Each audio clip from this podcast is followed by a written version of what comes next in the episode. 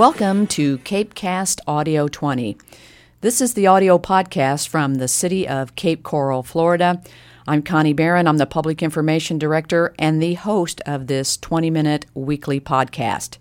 My guest in studio today is our interim city manager, Steve Pohlman. Steve, welcome today. Thank you, Connie.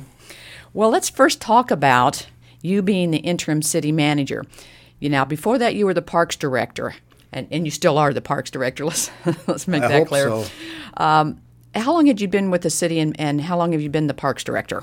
I came to the city in March of 1999, so almost 12 years now. Well, back in November, we had an election. The council makeup changed, and they released uh, the former city manager, Gary King. They decided to make you the interim city manager. Why did the city council select you to fill that role? Well, I believe that the city council had three candidates that they were considering Victoria Bateman, our financial service director, Steve Neff, our public works director, as well as myself. Um, why they made the decision for me, I'm not really sure. I know that uh, I have a lot of different activities within the community, which has given me opportunities to branch out, work on projects with civic groups, with other organizations. And that could have been one of the reasons. Um, I also have a very strong administration in my department that, with my needing to fill the role of the interim city manager, that the Parks and Recreation Department would not suffer too greatly. But I still interact in the department and I have my staff meetings with my Parks and Recreation staff, and things have been going very well. Well, I, think too that maybe one of the reasons they selected you, at least from um, the fellow manager point of view, is that you do have what they call kind of an R personality. Uh, you're not one of those D personalities that go out there and, and just uh, bowl people over. Uh, you're more of a, a relationship builder and, and, a census builder. I would agree with that, and uh, that relationship building has gone a long way in interacting with other departments and having respect for, from other department chairs or directors, as well as managers throughout the city. Um, our activities and projects, working with public works, utilities, um, IT, all have helped um, interactions be very strong, and I've been provided great support from the city administration in this new role. Do you feel that your role was just to keep the ship afloat, or was it to keep the ship moving forward? I contemplated that as I was appointed and determined that we were ready to move forward. We had a change in culture within the council and a change in attitude between employees and council, and I was to work with that and build on that relationship as well as help guide strategic planning. The strategic planning process is something that's very important to the city that is a forward motion thing. And we've been working with that and will continue to work with the new council on the strategic plan. And so it wasn't just simply let's just bide our time until council decides who they want to bring in to take over. No, that was not uh, where we were to go. We had two or three union contracts that needed to be negotiated. We needed to get those put to bed and start the cost savings because there was a shortfall in our budget and we needed to meet the budget goals and have concessions from the unions in order to ensure financial viability with our budget. So once you moved up there on the dais and took the seat as the interim city manager, has it been everything that you thought it would be? And more. and more. The city is a very diverse corporation. It has many different service areas to serve its citizens. I've been involved in dredging issues, utility issues, things that while I've watched and observed as the director of Parks and Recreation over the last 11 plus years, it's not something that I've been intimately involved with. Um, staff has been very forthcoming in educating me to the issues and assisting me in working through the issues and responding to the citizens' needs. So it's certainly more of a macro view of the city of Cape Coral than when you were in parks, which might have been more of a micro view. Absolutely. Um, I now have a better appreciation for all those that have gone before me and the different relationships they've had with the city council as well as with the entire city staff. So, how, how are your uh, parks people working out right now without your leadership? I know you've got some great people down there. Um, I've been asked to stop by more often, um, so I guess they miss me, um, and that's a good thing. I've been very pleased with Keith Lachlan, Bob Burns, and Art Avellino. They've all stepped up. Teresa Lynch, my administrative uh, assistant, has been very um, very good communicating with me about issues that are going on so we can solve problems if they come up and we can deal with issues immediately rather than let them linger. And with uh, Teresa, I know she's definitely got a, a, a, a, larger calendar demand to handle these days. As you being the interim city manager, there's uh, there's seems to be quite a demand for your time at, at a variety of meetings. Yes, and she does a great job scheduling things. Um, Gloria in the city manager's office also does a wonderful job that I didn't realize happened in the city manager's office, where they would respond to the phone calls and direct the questions to the appropriate department and not necessarily burden the city manager with those kinds of questions that can be answered at the department level. Let's talk about uh, at least one of the m- more significant accomplishments of your short term as the interim city manager, and that would be the uh, uh, agreements with the police and fire unions and their um, pay concessions and the pension uh, changes right right after you were uh, appointed, you set up meetings with the union leadership, and you were able to reach an agreement rather quickly with the police department. Well, we had a shade meeting with council, and they appointed Victoria Bateman as our lead negotiator. I, of course, was also part of the team, along with our attorney's office and a representative from Human Resources. It was most interesting when we went to the meeting the cooperativeness out of the police union leadership where they knew what the issues were from past negotiations, they knew the budget shortfall, and we were able to reach agreement on many of the issues quite quickly.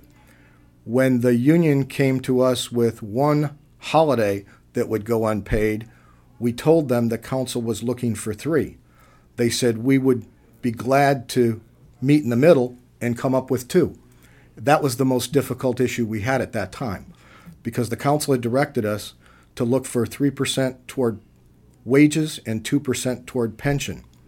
The police union provided actuarial information that showed that if they did 3% toward pension, it would save the city well over $100,000. With that knowledge, we did accept the 3% against pension and 2% against wages. And in the long run, the city will win, in my opinion, based on what the actuarial provided us. Now, that meeting, I believe, when you did come up with your tentative agreement, lasted about an hour, just a little over an hour.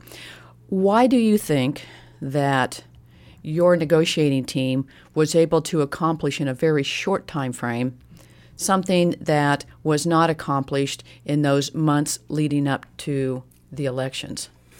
I was not a part of any prior negotiating with the unions. I had only heard stories, and I heard that they were contentious, that they were um, times that anger was expressed from both sides, and that it wasn't congenial.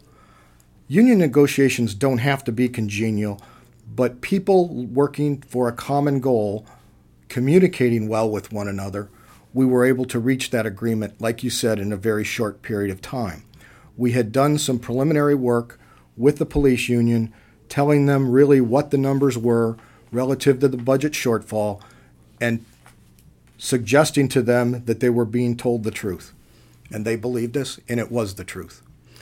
Now, we want to get to those uh, firefighters and their union contract because, boy, they took a whole lot longer. They went, it took them a whole two meetings yeah, to, to come up with an agreement. Because police went so smoothly, I was very disappointed um, with the fire. I believe there might have been some posturing going on because immediately one week after the first negotiating session, the second session was held, and within an hour and 10 minutes, we had an agreement with fire on many different issues relative to wage reduction, pension contribution, holiday pay, and things of that nature. And theirs is, is it's similar with a 2% pay cut and a 3% increase to their pension. That is correct. And the other thing the firefighters asked for was a two year contract rather than one year with the reopeners with police. We felt comfortable doing two years because we're now going to be starting working with all of the unions relative to their assumptions relative to retirement so that we can look at the numbers, get real numbers, and not use assumptions that are greater than what's actually happening. Currently, it's my understanding that when they do the actuarials, they're using almost like a 7% raise every year for employees. Well, that hasn't happened. So some of those numbers have been misguided by the assumptions. We will be negotiating with all the unions, working on those assumptions this year. We will be working with the general union, looking at their contract, and the police union looking at their contract as well within the next 12 months, and then we'll work toward fire. And, I want to. Uh, uh I want to thank the police and fire unions for coming to the table with a plan when they met in December. They, they certainly were willing to get things done. But I, I also don't want to neglect the uh, union at uh, unions that came to the table back uh, last year in March, and that's the general unions. And they came forward, and they were the first ones to say, "Let's do this. Let's ma- let's make some concessions." And, and it wasn't easy. No, and having to take concessions and have your pay reduced is not an easy task. It's a very tough time out there. Dual family incomes may be down to one income, which might be the city of Cape Coral employees' income, and having that reduction can really hurt in trying to meet all the monthly expenses within the family. I am very pleased, though, that the city seems to be coming together. There seems to be a new attitude around City Hall. In fact, this morning I was in Pop's Cafe getting a cup of coffee before I got to my office, and somebody said, Boy, I believe that the morale and the production has increased in the city. Yep, and I think it was very obvious. And uh, when you started walking around City Hall, you could see just just differences in the employees. They had they they had, and quite frankly, they'd been beaten up uh, in uh, in the media and uh, at at the uh, public meetings, and I think that um, uh, they they grew weary of it it was a very difficult time, Connie, mm-hmm. and and morale was very low um, with some of the actions that had to take place in order to reduce budgets and things, and it was an atmosphere that was not productive. And the new atmosphere with the council and the policymakers, um, they understand the issues. They know they've got some tough ones to tackle, and the employees will work with this council in order to make good things happen. And I think with you and I, we've been here for uh, almost the same amount of time, maybe me just a little bit longer. And we know our city employees and we know how hard they work and we know how much pride they take in their in their job so it, it was it was difficult from us from a management standpoint too to see them uh, sometimes get get hammered for maybe something that they probably shouldn't have been hammered for that's true and when people are guilty of something they should be held accountable and we should never allow something to go unnoticed. And when people do things right, they need to be recognized. And right now, HR is working on a new recognition program for our employees so they can uh, be stars within our organization. And, and by and large, we do more things right. Yep. Yep. Um, let's not uh, leave out just one other group, and we have the non-bargaining uh, uh, employees. They're the ones that aren't represented by any uh, unions and um, any uh, negotiations. What's the what is the proposal for them as far as concessions? Well, I've been working and found from the attorney's office that it is city council that can reduce wages. The city manager does not have that authority. But as city manager or interim city manager, I am proposing at the next voting meeting, which will be, I believe, the 20, 20th of February. Maybe the no, we, no, I think we're off on the 20th. So it would be the 27th. Be, right. But the next voting meeting, I'm looking to bring forward a reduction for non represented individuals of 2% in their wages. I did not look at 3% because I wanted to ensure, not ensure, that's not the appropriate word. I wanted to be fair. In 2007, city non represented employees, I believe, received a 2% wage increase. Represented employees received their negotiated increase plus their step increase.